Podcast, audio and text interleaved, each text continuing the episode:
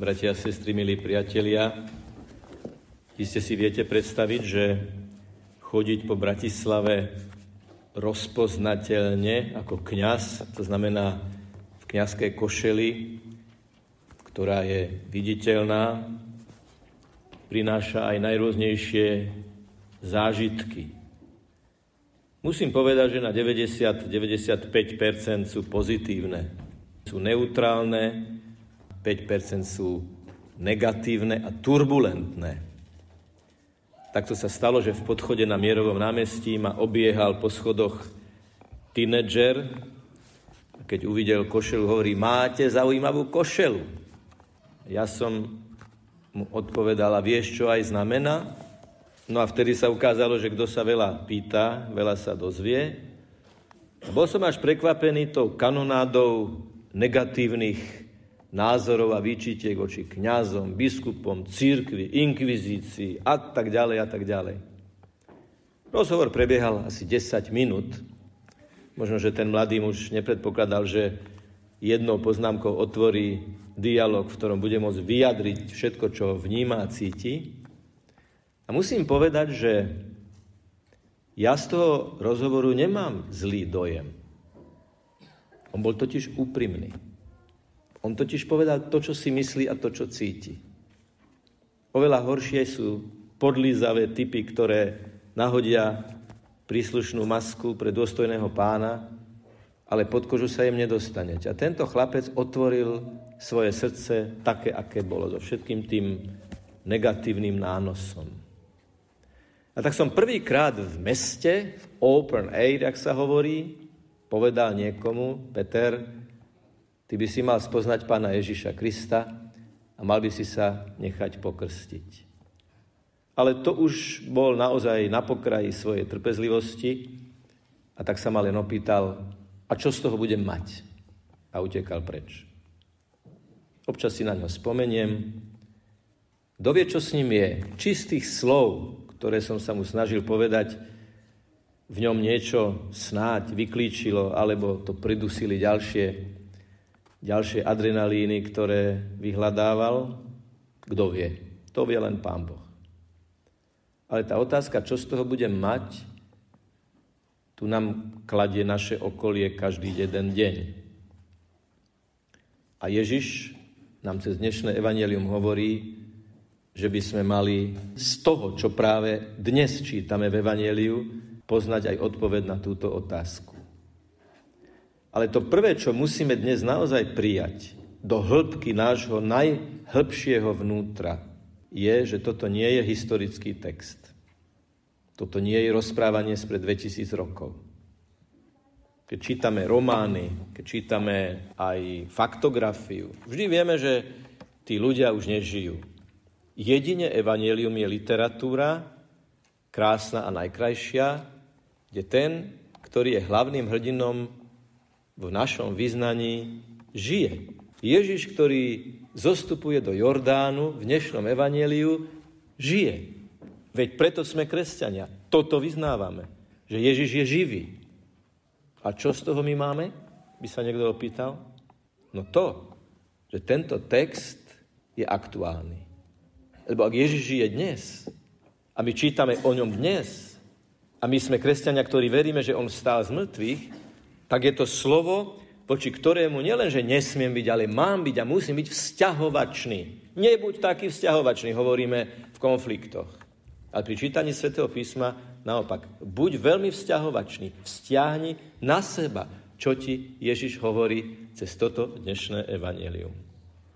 Ešte viac, milí bratia a sestry, milí priatelia, sme pokrstení.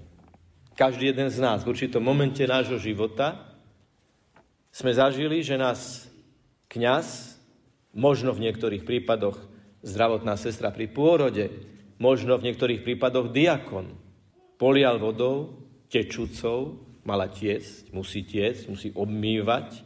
So slovami: ja ťa krstím v mene Otca i Syna i Ducha Svätého.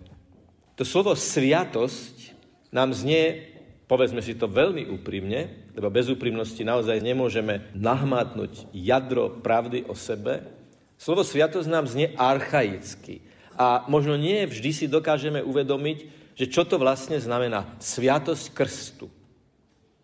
Sviatosť znamená taký úkon, ktorý je špeciálne obdarený silou Svätého Ducha v sile prítomného okamihu vykonávania tej sviatosti, že keď sa urobí určitý úkon a povedia určité slova, vtedy sa z Božej vôle niečo naozaj odohráva. Teda, keď niekto chce konať to, čo koná cirkev a leje na niekoho vodu a hovorí, ja ťa krstím v mene Otca i Syna i Ducha Svätého, ten človek je pokrstený. To, čo sa vyjadrí symbolmi a slovami počuteľne a viditeľne navonok ako symbol, má účinok v jadre našej existencie. A teda, čo vyčítame z dnešného evanjelia o tom, že sme pokrstení? Môžete si to aj v tichu a vnútorne povedať. Som pokrstený. Možno, že to nie je obvyklé, ale je to kľúčové. Som pokrstený a to niečo znamená pre mňa, pre môj život, pre moje vzťahy, pre moje zmýšľanie, pre moje smerovanie, pre moje krízy, pre moje radosti. Z toho niečo veľmi jednoznačne vyplýva. A keby som sa vás opýtal v tom dnešnom evanjeliu, čo by sme chceli vzťahnuť na seba, také oblažujúce, radostné, skutočné, tak sú to slová, ktoré zaznejú nad Ježišom. Ty si môj milovaný syn. Ty si môj milovaný syn. Summa summarum, tebe a mne a nám a každému jednotlivo dnes Boh hovorí: Ty si moja milovaná dcéra. Ty si môj milovaný syn. Nie paušálne, mám vás rád, ale mám ťa rád. Boh je dobrý pastier, ktorý svojich pozná po mene. Toto je základ toho celocirkevného prúdu kresťanského personalizmu, kde konečne bolo treba znovu zopakovať a zdôrazniť, nielen filozoficky, ale aj teologicky a najmä duchovne, že Boh s každým človekom chce nadviazať osobný, úprimný, hlboký a intimný dialog. Cez toto evanjelium ti dnes Boh vyznáva lásku. Ty si môj milovaný syn, v tebe mám zaľúbenie, ty si moja milovaná dcéra a v tebe mám zaľúbenie. Čo v nás Boh miluje? A toto dnes povedzme. Povedzme to dnes v duchu takého motivačného zmrtvých stania, ktoré nám toto evanjelium dáva. Priatelia, v každom jednom z nás je veľmi, veľmi veľa dobrého. Áno, opakujem, napriek tomu, že sme na začiatku tejto svätej omše vyznávali našu hriešnosť, treba povedať na základe toho, čo sme práve prečítali, Boh v nás vidí veľmi veľa dobrého. Ale to paradoxné je v tom, že je taká časť toho dobrého v nás, ktorá je prebudená, a je taká časť dobrého v nás, ktorá sa ešte musí prebudiť. Čo znamená, že Boh miluje v nás všetko to dobré, čo je vlastne jeho darom? To nie je len emócia. To nie je len otcovské objatie. To je ochota rozvinúť to dobré, čo je v tebe a čo je vo mne. Boh ťa chce objať, Boh ťa chváli, Boh ťa vyzdvihuje cez najrôznejšie impulzy a hovorí ti, to, čo je v tebe dobré, rozviň, prehlb, presvetli a prines to ako dar sebe, druhým, a Bohu, Bohu, druhým a sebe. Toto je to prvé a kľúčové. Je v nás veľmi veľa dobrého a to dobré v nás je darom pre druhých. Ale niekto by povedal, môže ma Boh milovať, ale aj s tými mojimi hriechmi, zlyhaniami, závislosťami. Boh, ktorý je prísny, Boh, ktorý trestá, Boh, ktorý mi dáva prikázania, všetky prikázania sú z lásky. A Boh netrestá, aby ponížil, ale aby uzdravil. Ako musí chirurg narezať ranu, musí niekedy aj Boh z lásky narezať vred našich hriechov, aby vytiekol a sa vyčistil. Ale je to vždy z lásky. Áno, Boh vo mne objíma celú realitu môjho vnútra. Všetko. Aj to, čo si sám nechcem priznať o sebe. Aj trináste komnaty môjho srdca. Toto Boh všetko objíma svojou láskou. Nie preto, aby povedal, že je to správne, ale preto, aby povedal, ja ťa dokonale milujem a môjim vyznaním lásky bolo to, že som za teba zomrel. Totiž to, že sme pokrstení. Z čoho pramení sila toho krstu? Z čoho pramení sila sviatosti, že keď nás poliali vodou a povedali, ja ťa krstím v mene Otca i Syna i Ducha Svätého, tak sme sa stali ľuďmi, ktorí sú online s Božím srdcom. Máš tam prístup, máš tam prístup, máš tam prioritný prístup. Raz mi z dekanátu dlho neodpovedali na jednu žiadosť na Vysokej škole ekonomickej. Bol som ešte mladý študent a niekedy som robil veci, ktoré by som samozrejme už potom nezopakoval, tak som na tom dekanáte stále nevedel dosiahnuť to, to vyjadrenie k tej žiadosti a prestup rozdielovej skúšky. A jedného pekného dňa som tam zaklopal a nebola tam sekretárka. A kľúče boli v tapacírovaných dverách pána dekana. Nerobte to, študenti, čo som ja urobil, že som... Jednoducho si tie dvere otvoril sám a pán dekán úplne vyjavený sa na mňa pozeral, že ani nemal slov a možno chvála Bohu, že nemal, lebo keby mi to okomentoval, tak by to nedopadlo dobre. Ale všimnite si, že sekretárka a kľúč a tapacírované dvere a prekvapený pán dekán, že nejaký študentko si otvoril dvere sám. Ježiš nemá obliehací aparát. Ježiš nemá tapacírované dvere, aby ho nikto nepočul. Ježiš nemá zabudnuté kľúče vo dverách, aby si nikto nemohol otvoriť. Ježiš nemá sekretárky, aby k nemu nikoho nepustili. Ježiš je vo mne, Ježiš je pri mne, Ježiš je so mnou a kedykoľvek ho môžem osloviť. A keď ho oslovím, vtedy je on vo svojej láske ku mne najšťastnejší, že ma oslovil aj hriešný človek, ktorý konečne uveril, že ho chcem objať a že mu chcem ukázať čistú cestu. Všimnite si, ako Ježiš konal u Zacheja. Stará štruktúra, nenávidený človek, vypálnik, mafián, Zachej, prijal Ježiša na večeru a nepadla tam jedna jediná výčitka.